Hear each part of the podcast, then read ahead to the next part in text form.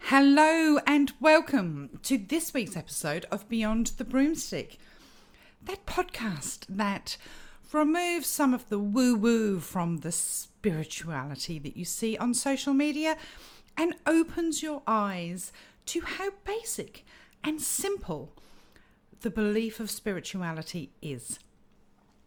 Today's episode is all about self awareness, how we can really use kindness to our advantage and thinking about how we address certain things.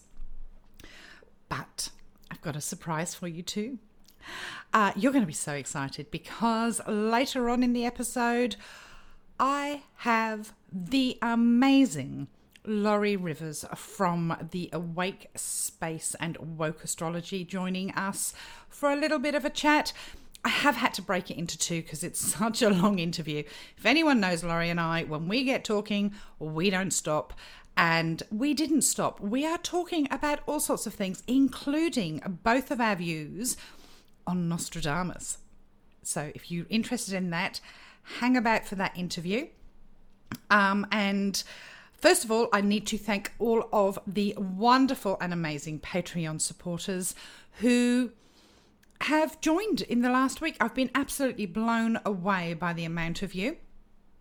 If you don't know about my Patreon, it is in the show notes and it's a new community that I am building. And Patreon's not new, but my community on there is new. It is only three weeks, four weeks old, so I'm still loading data loading things and loading content for there. So stay tuned. We have a discord chat that you get the link for once you join. And lots of opportunities. Different levels have different availability. There's a video up there about what i see or have been shown about us politics in the future. And you get to choose some of the topics including having your very own podcast, which will be up later this week. For now, thank you to all of the recent Patreon supporters, which I'm going to say thank you to now. And don't forget that if you are a working healer, spiritualist, whatever the realm, if you wish to be included in my newsletter, uh, reach out and we will try and arrange something. The questions are the same every month, just to give a bit of insight into every different journey. So, let's say thank you to all my Patreon supporters who have joined this week. I am honestly blown away. Uh, Jane, JC Van Rokel, Cheyenne Cummings, Becky G, Sherelle Brown, Kelly Middendorf, EW, CC, Alita Matthews, Anita. So, oh, it's Alita Matthews and Anita, different people. Luke Top, Cherry Lynn, Jessica P, Tracy Dyer, Jamie de Jeanette, Erin Redmond, Michelle Smith, Nisa Quill, Cam, Tabitha Hosh, Karen, Amy Scott, Bernie, Kristen, Lynn, Christelle Pasquala, Pasquala, sorry, Sarah Oritz, Nicole S, Melody Parser, Trisha, Heather, Megan Schroeder, Heidi Boyle Miller, Alison Eldridge, Melissa, Sharon Ballinger, Irina, Jessica Hunt, SKH444, Christina Garcia, Heather Hunt, Andrea Rooch, Amanda Morris, Makia Martin, Sarah Littley, Kate Redfern, Holly Brown, Terry Ass, Terry As, not Terry Ass, Brenda Mahon or Mahone, John Esquivel, Cindy Corona, Jessica Garrison, Jennifer Winchell, Jeanette, Catherine Rose, Shelby, Jest Deborah, Lisa Chozed, Nicole, Gillian, V, Ellie, and Maggie Glenn. Thank you all so much for joining up and trusting me. It's going to be a real pleasure to work with you all and build that lovely community. Keep an eye out for some more content um, over the coming months and some specific prediction videos. It's great to have some freedom and talk about some certain topics. Um, I do do a Q&A for Patreon members, but um, I am going to be a little bit stricter about the questions that people ask because there are no stupid questions. Um, this is a tip that someone's given me, but there are very silly ways of wording questions, and I am not the oracle that knows all. I will always be honest about that. Um, and sometimes people don't like the answers to the questions that I have, but there will be an opportunity for me to make videos about certain topics and certain things in current affairs. So, thank you again to all of my wonderful Patreon people. So, let's start talking about self awareness and how that can really affect how we behave spiritually. Spiritually. Self awareness helps us understand how we react to someone else's words and behavior. I've talked about this a lot, and some of you would will have seen my recent social media posts where I will speak to someone that's made a comment, and a lot of people go, "Why do you give them the time? Why do you bother with them?" Well, I bother with them because I'm here to teach. And how is someone going to understand the inadequacy of their words and the inadequacy, inadequacy of the effect it has on me without me pointing it out? I am never bothered by what someone else says on social media. It doesn't, the words themselves, I don't care. I'm a medium. I talk to dead people. People have made fun of me my whole life. Do you think that some nobody in a troll account or wanting to get a reaction bothers me? It doesn't. The reality is, what bothers me is that they are making a judgment call on one video. They are making a statement or questioning something without doing their research. It really irks me that somebody comes from a non spiritual place, but they expect spiritual answers. I get it with people wanting readings all the time. They will f- have a phone call with me that they will have waited two or three months for. And they will say, What's next? What's next? What's next? Is this going to happen? Is that going to happen? They are not interested in what their spirit guides have to say. They want predictions, they want unicorns and rainbows, and they're not willing to listen to anything. And you can you can tell from the energy almost immediately. Happens rarely these days, but it does happen. When I look on social media and people say or make a judgment about something, especially when they go, Well, that's happening now. I work globally. I work and get events and predictions for the whole world.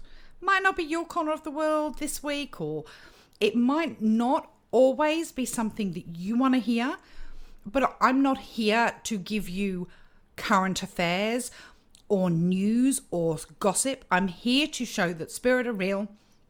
And therefore, that's why I make predictions. That's why I do mediumship work. But if someone wants to come along and go, Oh, Matilda, that's already happened, or oh, XYZ has already happened last year. Well, I'm not talking about last year, I'm talking about something coming in. This is why people need to learn self awareness. One of the big things, and a lot of people will talk about the the MAGA hats and the Trump supporters and how they say things and make judgment calls. And they claim to be in Christians, etc. And they will make statements that are so untrue and so defamatory. But what they're doing is they're making statements based on what they would do in that situation. So they're projecting. And that's, you know, we all know that. But if you judge something, if it's in another country, if it's another person, if it's somebody in your family, if it's somebody you love, if it is somebody in your life, if you are making judgments on how they behave or, or react to something, or how you expect them to react based on what you would do, you are setting yourself up for failure. If you are talking to someone in a way that is negative and they're asking for your help, that is setting you and them up for failure. So many people expect the world to revolve around them. And they'll go through social media and somebody will be showing a baby in a cot have you know they're just taking photographs of the baby in the cot and laughing at the baby laughing at the mobile.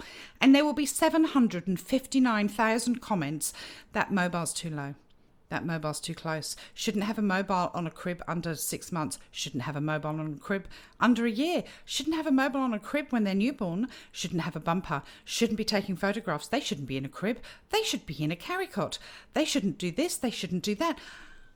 Everyone has to have a comment, but not one person will say, gee, isn't that such a cute photograph of your little boy? You must be so proud. And I'm now saying to people think about what you say. Is it necessary? Is it true? And does it need to be said? And is it kind? All of those things should run through everybody's mouth or brain before they open their mouth. The biggest thing about self awareness is that if you judge somebody on the actions that you would take in a situation, then you cannot be thinking about them. You are thinking about yourself. And that is one of the biggest things to take away when it comes to just being, just being kind. I had to go through a period of time many, many years ago when I became very much more self aware about my actions and how maybe um, self absorbed I was and how the world needed to revolve around me for a period of time, I was angry with so many people because they didn't behave in a way that I expected them to. But that was on me, that wasn't on them. And one of the biggest things I learned is that everyone goes through their own path. Everybody is individual. If you want to judge judge yourself and whether you are being kind and making a kind difference in someone's life.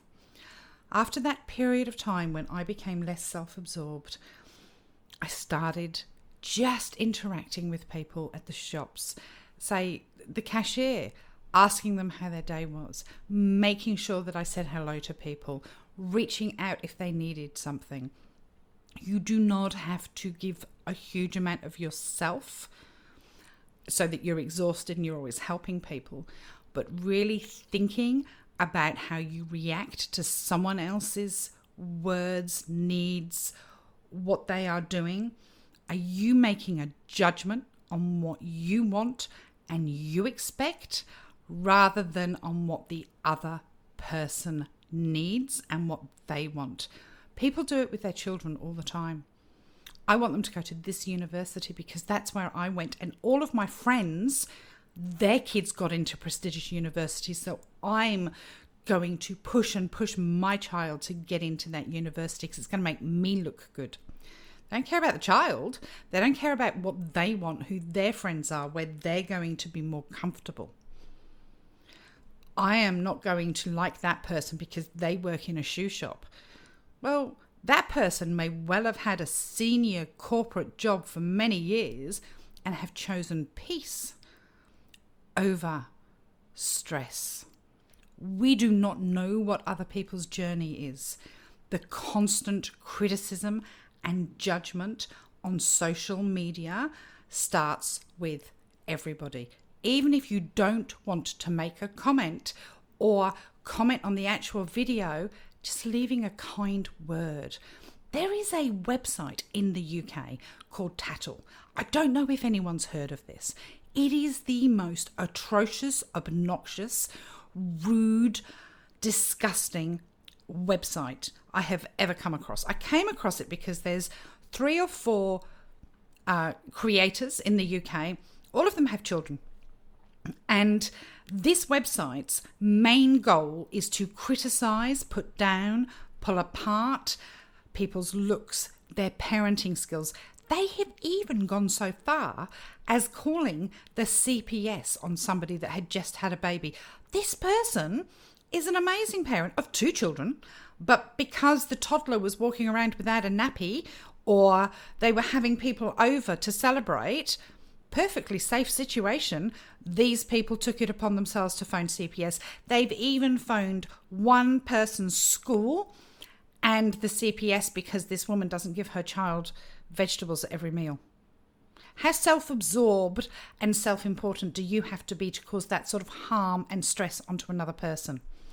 That's on, seriously, I, I will question anybody that makes a statement or judgment on someone else more than I would question the person that may have done something a little bit dodgy.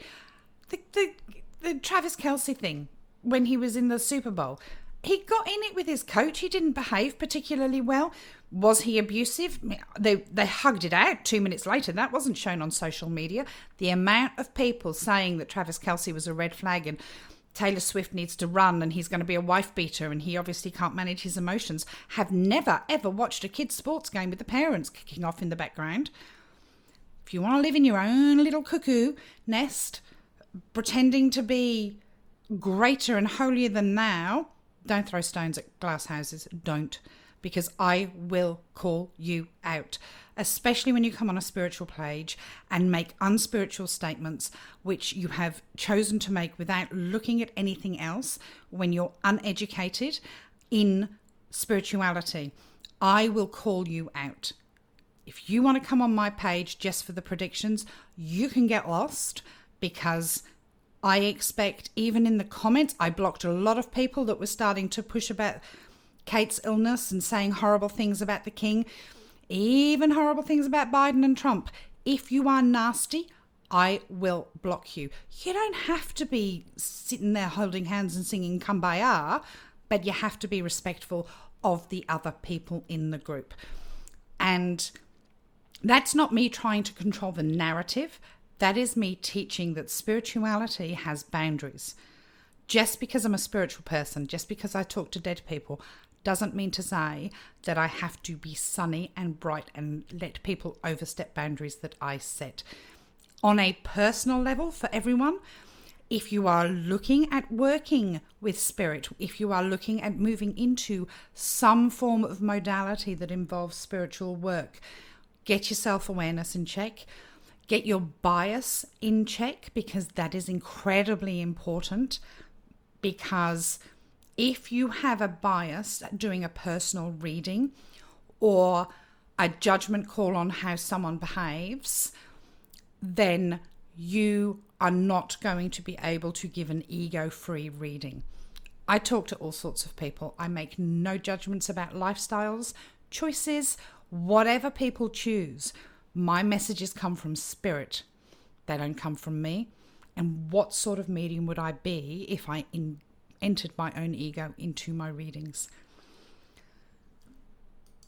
A lot of this really does come with experience and learning about ourselves. Sometimes we have to lean into realizing that our behavior and the way that we talk to other people and judge other people on what we would choose is all about our own triggers. And again, if you've listened to last week's podcast, we're just talking about our triggers and our shadow work, etc. That really does help you. So now, on to the exciting bit. Here is my interview or my talk, because it wasn't really an interview, it was really a talk about all things astrological, including some Nostradamus for you to enjoy. Well, as promised, we have the amazing Miss Laurie Rivers from the Awake Space here with us today, who's going to talk to us about different forms of astrology and the ones that she practices in, and how they work together with other modalities of metaphysics. So, welcome, Laurie. Thank you so much for joining us today. Thank you for having me, Matilda. This is so exciting. I love it when we get to work together. Me too. We're like peanut butter and jelly. We are. We are. um, first of all, you've been practicing astrology as a whole, including yes. starting learning and educating yeah. yourself since when? Uh, 1995. Wow. Yeah. That's yeah. such a long time. And when did There's you Oda. There's Oda. Oda's always got to join us. Whenever we're having a conversation, Oda has to join in. She doesn't like being left out, does she? She does not. I'm sorry, I politely muted myself. That's yeah, okay. she does not like to be out of it. She's she's an Aussie. uh huh. Well, that's just apt that she's joining us today. So, in 1995, just tell me a little bit, in a nutshell, tell all of us in a nutshell how you started out and what got led you down the path of astrology. Well, it it fell into me, uh, much like all metaphysics kind of fell into me. You know, tarot showed up when I was 18 because I wandered into Mysteries bookstore in London and it promptly freaked me out because I'm intuitive and being intuitive really freaked me out. Um, as it does if you haven't had any training or, you know, teaching, you know, especially back then. And so in 95, I was living in Bahrain and the internet was new and the first internet cafe opened in the summer of 95 and it was owned by an american professor who was semi-retired named dr Balitz and i was very excited about the internet because i was shown it by a professor in university back in 1988 and he told me keep my eye on it and he said Laurie, if anyone can change the world with this it'll be you and i said whatever. You know, I didn't know I was 19. So in 95, I go to this internet cafe and I offer, because it was very expensive back then to use the internet, I offered to teach people how to use computers in exchange for time online. My life was a mess, even though I'd done everything right, even though I had checked off all the boxes and was an overachiever. My life was falling apart and psychology at the time was really sucked. And I couldn't find any good answers to healing. So I went down the metaphysical rabbit hole, even though it freaked me out. And one day I landed on a website by Jonathan Cainer, who was a famous British astrologer. I remember Jonathan.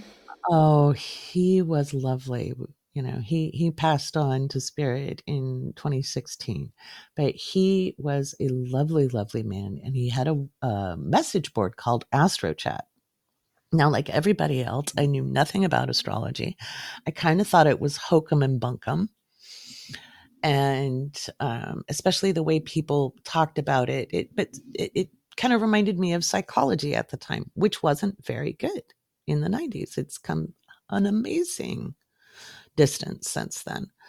Um, and so I went on and I had been reading Linda Goodman's Sun Signs and it uh, wasn't very impressed with how things were described. And I was left more confused than clear. And so I asked a simple question Am I a Cancer or a Leo? Because I was born on July 21st. And I got all these technical answers given to me by well meaning people that made no sense. And that's why I work very hard at trying to speak about astrology in more understandable ways.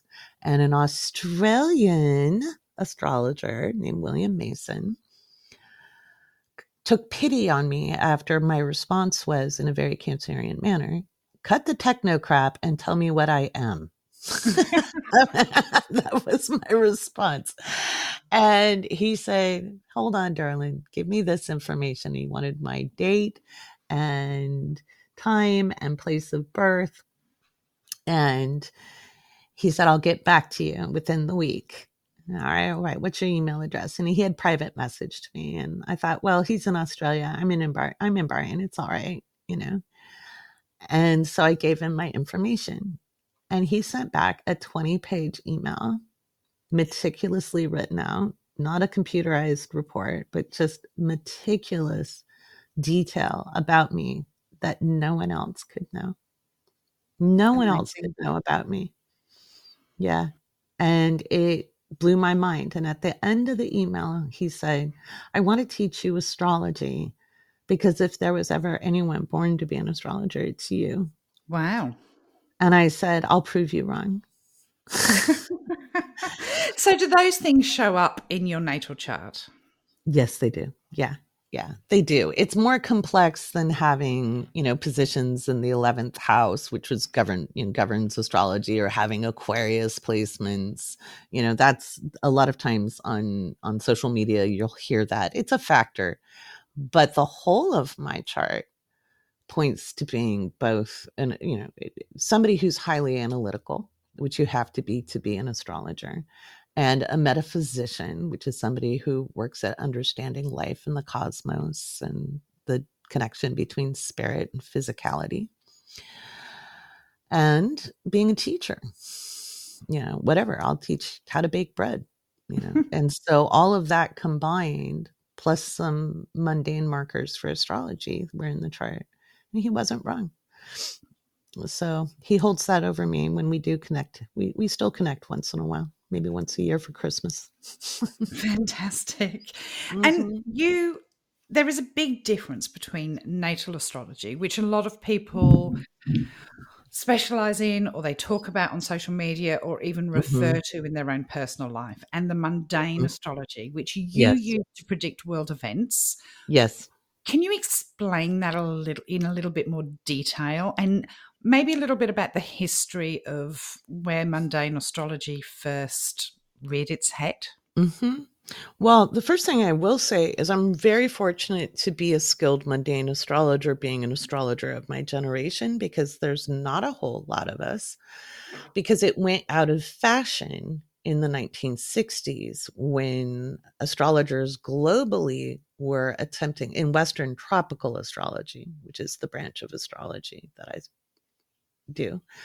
It went out of fashion because they were trying to legitimize us and they were trying to become psychology adjacent. And so there was a lot of emphasis on Freud and Jung. Um, and I'm I love Jung, but he would have been the first to say he wasn't the end all be all and things needed to progress beyond his understanding. And so mundane astrology was very, very out of fashion in the 90s and even 2000s because the astrologers in the generation above me and the one just above that were saying we weren't fortune tellers. Mm-hmm. And and what's really funny in the historical records, like what we know about astrology in the Islamic Empire in like the 11th century, there are full, like documented debates between religious scholars about whether they could use astrology or not and have it be considered okay religiously because there were soothsayers mm-hmm. in the marketplace. Yeah. Basically doing pop astrology Right. And then there were the real astrologers who were using it like data science, right? And they were astronomers. Most of the ancient astronomers, regardless of culture or country, were uh, they were astrologers. And so it's been conflated. So natal astrology is really really new in human history. It really started in the 19th century and got a lot of traction in the 1960s and 70s 80s 90s and it didn't really progress the way neuroscience and um, psychology has progressed so it kind of got stuck in that 60s 70s mindset the ancients didn't really care about your personality. They had a very fixed idea of human behavior. There were very fixed archetypes. And they didn't care about regular people. Regular people didn't even know what day they were born, let alone the hour. Yeah. Mm-hmm. You know, they knew if it was hot, they knew if it was cold. Maybe. Maybe. Yeah, because that's always confounded me. Whereas being knowing where you were born, what country, mm-hmm. and what time mm-hmm. is a pretty new thing. Very new, very new. Only emperors, generals, people of the highest status had that recorded because they had something valuable. They owned land, commodities, businesses, people. Um, you know, they owned yeah. things and so you that people marked their times but they weren't analyzing their personalities they were looking at events. Is your life in danger? Is is this a good time to start a war? Is this a good time to challenge a political rival? That's what they were looking at. They weren't looking at you know hey your mommy didn't give you what you needed as an infant you know they they didn't care about that stuff at all you know right. and yeah. so it helps to be a bit of a historian and a, i am also a political analyst by training and i'm i specialized very firmly in a particular region of the world but i also studied cultural anthropology very very heavily i minored in that um should have had a double major in it but my college my university didn't do that so I look at things from a little different angle than even most of the people at my experience level do because of that academic background. and I do a lot of study on the matter. But yeah, so when it comes to mundane astrology and political events, natural events, it's anything without agency would be covered by mundane events um, that that's mundane. It's very meticulous in its rules and it is very much like a data science. We have a lot of uh, history and and accumulated knowledge that's built upon itself. So we know you know people have said these are the directions you know like it north south east west north by northwest and then you have to have the knowledge base to apply to well what could north by northwest to my location look like? Right. You know how okay. many countries you know and which countries and why? And that would just be geography. That's how i get like what region the earthquakes are going to be in. Mm-hmm. Yeah. Mm-hmm. no i um i understand it because often people um, people have pointed this out on social media that our predictions will line up, mm-hmm.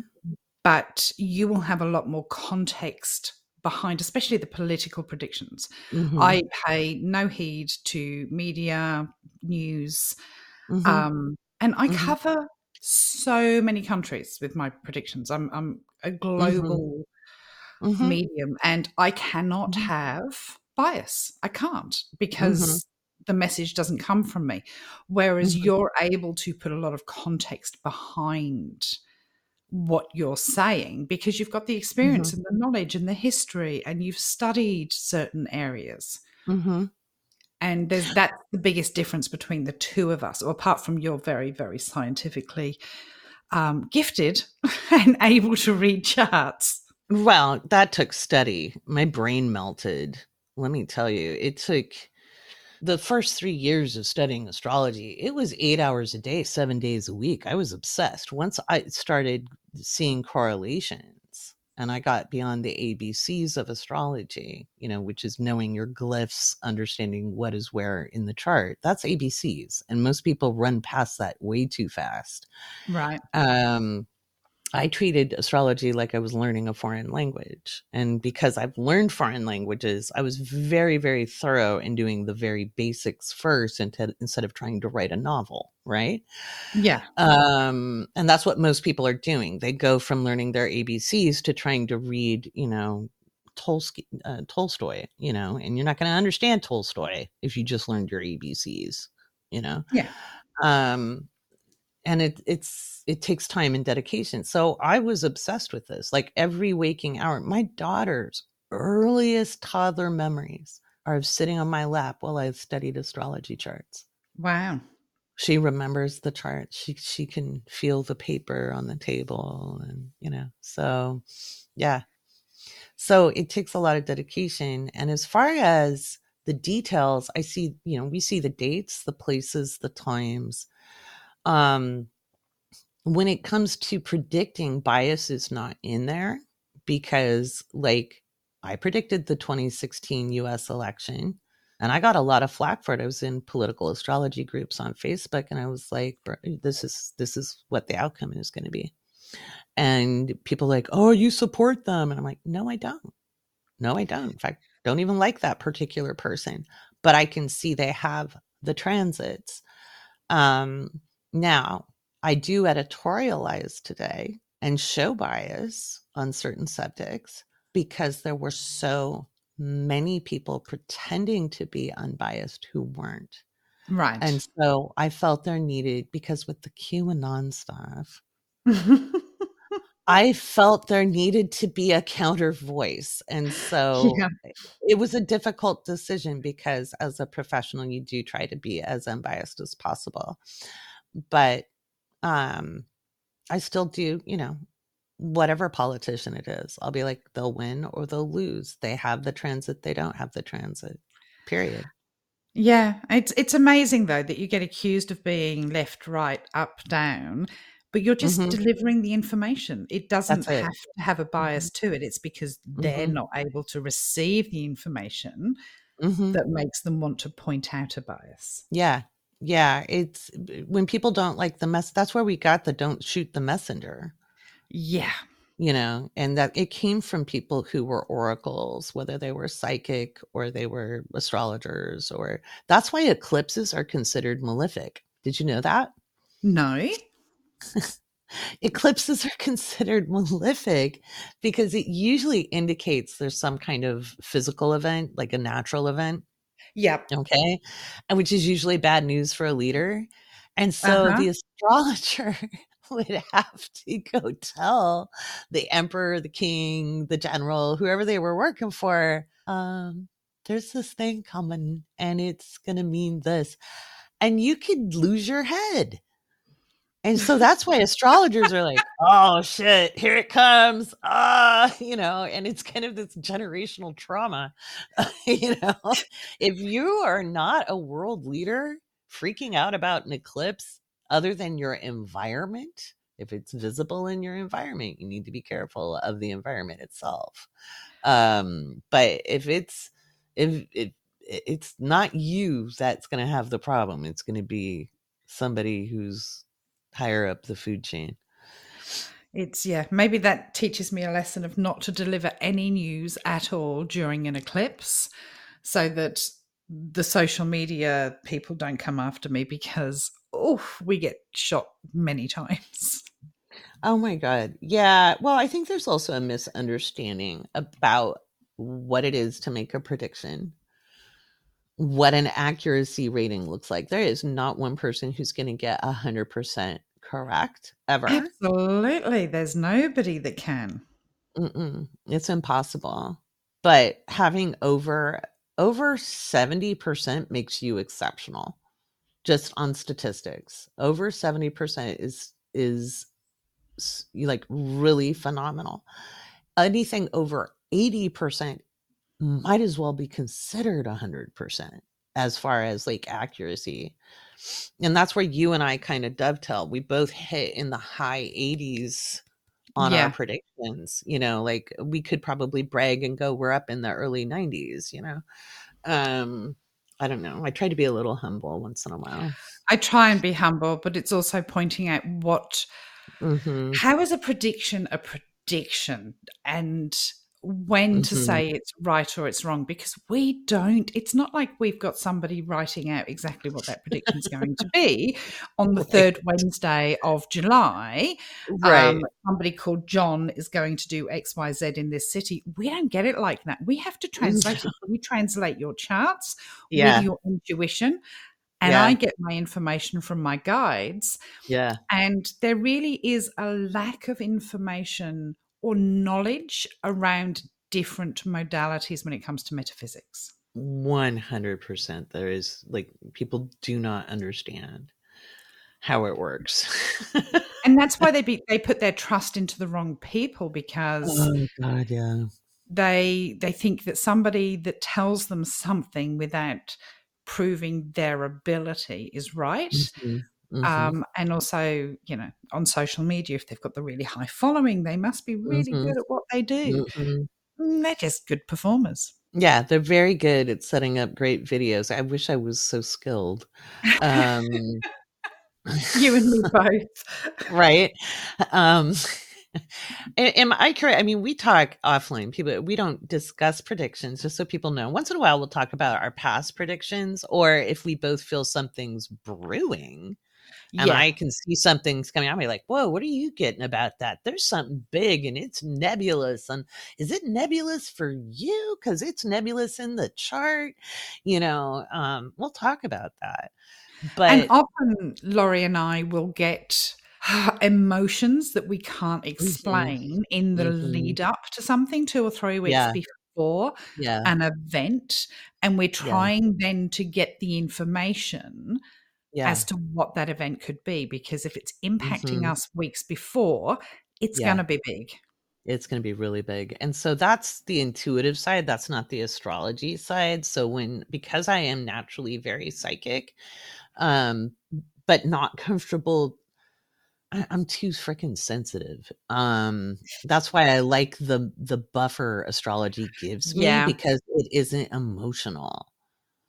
It's mental, and that grounds me. Whereas if I was in the realm of feeling all the Mhm. time, I'd be a puddle and a mess. So um my kudos to you and your particular chart makeup for giving you the ability to do what you do without becoming a puddle but i do get feelings and that i will look at charts and go okay i feel like something's coming what's where's the astrology at and that's where Yeah. we do talk shop and be like do you feel it's like here like i'm seeing in the charts it could be in that direction but it could also be over here sometimes we do talk shop just like any other set of professionals Well, you need that. You actually need to have a peer to be able to sometimes decompress, which is yes there's a big amount of decompression that's needed. And that's really helpful. But we have found Yeah. supporting each other through um, and navigating, I suppose, the public outcry that we sometimes have. Um, yeah is is helpful for us because Yes. nobody else would ever understand how Yeah. we feel and often i find it very hard to manage people's expectations that's Yeah. where i don't worry about delivering i've spoken about this before with you laurie when i'm doing a reading it's very much to me i go in and i go out because if i get Right. attached to the emotion of the reading that's when i stop delivering at my best Yeah. but the expectations, especially on social media, and a friend of mine moderated for me the other day, and she said, Oh my God, the amount of questions that just get thrown at you. yeah And me being me wants to be able to help as many people as possible. But I've really had to just switch off from the demands of people yeah because that's where I find the most emotion for me. yeah I, I i agree it can be a lot and um it's where good moderators are worth their weight in gold and having filtered words in in the comments and people will be upset when we don't want to answer all their questions um but they're also not always asking good questions Yeah. and there there's no stupid question but there's poorly crafted questions Oh, definitely. Definitely. Because, yeah, the quality of the question determines the quality of the answer. And Yeah, so, and yeah. when you're answering asking such a massively open question, you're asking somebody to cast a massive wide net over an area. How can you Yeah. answer that? I don't. When people are like, Gemini, thoughts. I'm like, I have no thoughts when you ask me a question like that. I have no thoughts. That's that's a very poorly crafted question. Yeah, I just Yeah. get thrown the country. What's happening Mhm. in this country? Well, What's happening in I get Sweden? that too. And I'll be like, if I don't have the chart in front in front of me, I'm not going to tell you. First of all, um, I need the chart. I don't commit stuff to memory as far as charts go. Um, because I don't have room in my brain for all of that. I have to be agile. And so I I have a rest of my life that has to function. So my brain does not does not memorize everything on purpose. Yeah, and and that's the same as me. The messages you get from spirit. I don't remember Mhm. things. I barely know what day of the week it is. Some days I'm so busy, and expecting me to remember a prediction that I made twelve months ago. um, Mhm. I just I don't just remember. Mhm. Um, Yeah, I don't remember either. And we did talk about this. Um, Mhm. we have talked about this offline, so I'm going to surprise you with this question, and I Mhm. can edit it out if you don't like it. That's all right. we had talked about i raised something with you this week about everyone's talking about nostradamus and the Yeah. stuff that was said for 2024 and i came to you and i just said this is what i am getting Uh-huh. as far as those events and i'll be honest i'm getting that it it depicts a period of time that has already way passed but yeah. people are trying to make it fit to 2024 Yep. and what are your thoughts on that First of all, I think like a drink? anybody Shall I, shall I send um, a, a gin down? well, this is for public consumption, so I'll keep I'll keep my language clean. Uh, I think anybody people who use Nostradamus as a qualifier for their content or what they think they're talking about are usually full of caca. Um, so polite. wasn't that nice? I was working very hard there. Uh, most pe- people have to understand Nostradamus lived in the 16th century in France. And yes, he wrote out predictions. He was an astrologer. And I can tell you, as a mundane astrologer, okay, So did I he practice mundane or natal astrology? There was no natal astrology then Right, either. He was doing mundane. And so he also would have given no shits about England. He was Mhm. French. Think about the time period, okay? so when people are terrible students of history, I I honestly think I don't think you're wrong given what we were discussing the other night. I think that's a possibility in the because again, as an astrologer, I deal in possibility and probability, right? Right. Mhm. So everything's possible, or we have a range of possibilities, and then we narrow it down into probabilities. He would not have been speaking, in fact, the whole like a king who was not supposed to be a king right. um Mhm. That outcome i do not see evident in any of the astrology today. None. Mhm. none. There's no evidence of that. You could knock me over with a feather if bob wakely from south oxley london gets to be king because that's what he would be talking about. He would not be talking about somebody in succession if Uh-huh. it was somebody who was not supposed to be king. You have to understand how royalty works. So most Americans don't know jack about squat when it comes to that. Okay. Mhm. I too have a global audience. Um, because uh, I do mostly talk about America because it's where I live. But um but no, and most people can't read the French, which is complex and it's very obscure. It's incredibly obscure. It is- Mhm. People say that I'm vague. hmm hmm yeah. And I can tell you, I was looking at 2020 in 1997. Yeah. Okay. because I had an elder astrologer. And when I say elder, the man was in his 90s. Okay. Okay. He gets a hold of me and says, You need to look at this year because you have children. Everything will change, Laurie. You must study this chart diligently. And he gave me a range of dates to look at. And and so I was two years in, but I was two years in with who's somebody who's really fast at learning and had been immersed. Okay. Again, eight hours a day for two years. I was not just reading once in a while, like Yeah. learning once in a while. I looked at that chart and it scared the hell out of me. I didn't know if we were looking at nu- global thermal nuclear war. I didn't know if we were looking at natural disasters to the point of ruining society. And so it almost drove me crazy. I studied that chart from 90s, the, the charts of t- 2020 and then also 2025. And no, I'm not going to talk about 2025. Let's get through 2024. Yeah, That's let's I get through tell people because looking at the future can drive you crazy because you are looking at it out of context. Yeah. So the one thing I knew from the get go was that all of our structures would change and they would change over time, but there would be a large society changing event.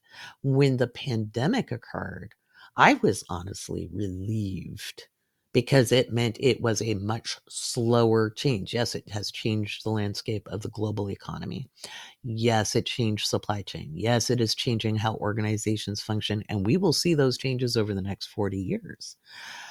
But it was not the change I thought that would be abrupt when I was a younger astrologer out of context. So if you're trying to look 200, 300, 400 years into the future, there is zero context.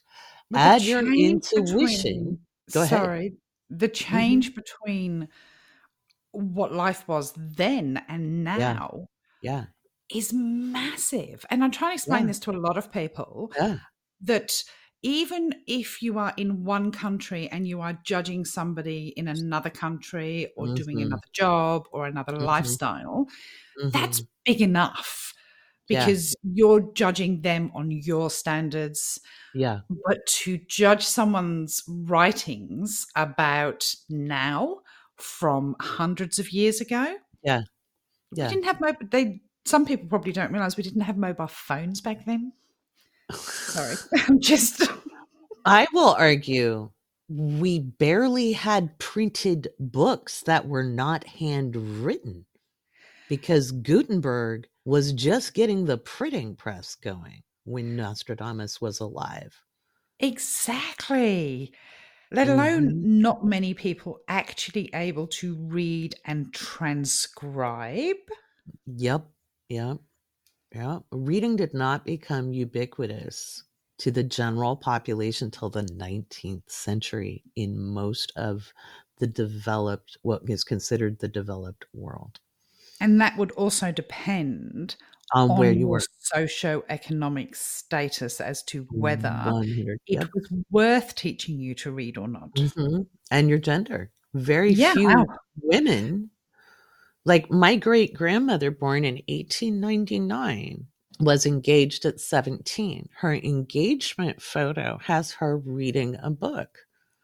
That was highly significant because she wasn't allowed to go on to high school and university because back then you had to pay for it. All of her brothers went, Of course. but she was a girl. so, I mean, hell, in 1990, when I graduated from university in England and I went to job interviews at bef- just before graduation, I was trying to get gainfully employed. And my name is a man's name in England. So I got all these interviews, right? And I didn't even think about it, right? I it literally didn't cross my mind.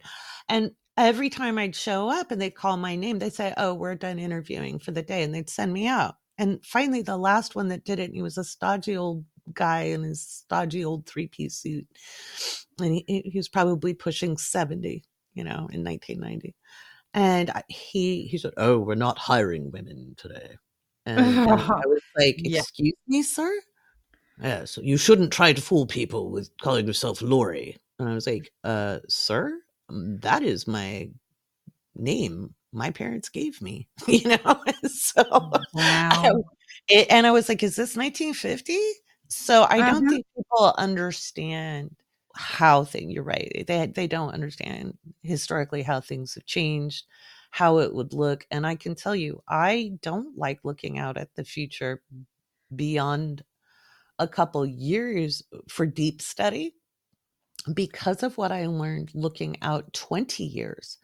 It nearly drove me crazy. Yep. Yeah. I totally understand. So Nostradamus, I I feel, and you, as you say, I Mhm. could be right. My theory was that it was set. You know, I think it was a hundred years, around a hundred years. Yeah, well, you were saying you were thinking it was in the 30s, and I think you weren't off by much because we're on the flip side of the 30s astrologically. You know, right. so we're Mhm. we're on the opposite end, learning the lessons that didn't complete Yeah. um, because human beings operate slowly, and we've had Yeah, a yep. vast amount. We've had a vast amount of change. Because I studied, um, I studied. It's hard to describe what it is. I think it's it's not human development, but I studied under H. Stephen Glenn, PhD, who was the founding researcher of resiliency, who did the original research in 1973 Okay. and he and the the programs he developed because his he worked for the US government and they squished his information. He was trying to stop the school to prison pipeline in the 70s. Uh, yeah. right. mhm. Yeah. So anyway, wonderful man had been appointed to international positions, national positions. So primo expert. Um he created a program that helped instill resiliency in children and adults and it was designed to work with parents to see their children i know you're going to be shocked by this as people Really?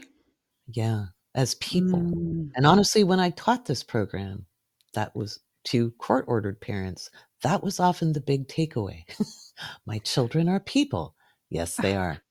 Anyway um he just, I was going to make a joke then about boomer parents, but I'll leave that out. there were quite a few um and grandparents. But um he pointed out in his training now he wrote the training and he wrote the books that went along with it in the 80s and 90s okay so this is from the 1980s and 90s this is what dawned on me in my training in 2001 my original training with him because I was like, oh my God, he, when he's talking about kids, he's talking about my age. I was a teenager in the 80s. We from 1930 to 1985 changed technologically at a rate of 500 years every six months Wow. compared to our ancestors. So Einstein wasn't wrong about our technology su- superseding our humanity. It's not that technology was bad. It's just we didn't focus on upgrading our own ability to understand everybody has a unique perspective. Everybody is that's where natal astrology gets interesting, right? So I brought that to natal astrology. But um but we've grown so much that we've kind of, you know, it's like we've got a ripped pair of jeans going on right now. So, what I have done with the rest of that interview is I have popped it into my Patreon. It is not behind a paywall, so anyone can go along and listen to it. Uh, purely because it, it was very long. There's a lot more interesting conversation that goes on. But if you want to catch up on the rest of that interview and the conversation with Laurie Rivers, please do uh, go along to my Patreon. The link is in the show notes. Now, that just about concludes today's episode, and um, I hope you've enjoyed it. Um, I hope that you got something out of both the talk about self awareness and how that factors into spirituality and the interview conversation with Laurie Rivers. I'm going to conclude by talking about a past reading, as I do every week. Um, and today's conversation is going to be about a family that came to me, I really want to say 10 years ago. And they came as a family, so en masse. I don't often do um, group readings for families. It's usually single readings. So it was it's a little bit scary for me. But as they walked in, I felt as if I became a really young girl. Uh, when I say young, I'm going to go 10 years old, I think she was. Um, and I just turned to the mum and I said, I like your hair like that. Did you cut it specifically for today? And she looked at me and she said, I was talking to my daughter who had passed over and about how I was going to get my hair cut, especially how she liked it for today, and the colours I had added in. So she had very blonde hair, but she had like pink streaks put in the blonde hair. And it wasn't really obvious. But this little girl turned to mum and said, I'm really liking your hair. The conversation flowed from there. Her brother, who was a good eight years older than her, had been in the car with her when they had been involved in a tragic accident. They were with family friends and he had survived and she had not. She turned and, and wanted me to address her brother. And she used a specific nickname that she had used for him when they were together as kids. He was, oh, he was in his early 20s at this stage. So the accident happened a long time ago. And he had spent many, many years feeling guilt for surviving that accident when his precious younger sister hadn't. And all she wanted to do was tell him how it was not his fault, it was the way that it happened. That she had been around him and she talked about his school graduation and his university graduation and the fact that he had taken some of her dress from a special occasion and it was sewn in every suit jacket that he had worn at different occasions. Every suit jacket he'd grown out of, he'd had a new piece of this material sewn into the lining. And she was able to tell him all about that and that she had been present for all of his big occasions. and the thing that stood out the most was she said, I would have been a bridesmaid next week, wouldn't I? And I had to ask him that, and he just looked up and he said, I'm getting married next Saturday, and yes, yes, she would have been our bridesmaid. And that feeling that they were able to get the peace that they needed, especially her brother, before his big day, and knowing that his little sister was going to be with him, just really makes my job worthwhile. Well, I hope you've enjoyed today's episode. And don't forget to tune in next week for the next episode of Beyond the Broomstick and pop across to Patreon to listen to the rest of the conversation with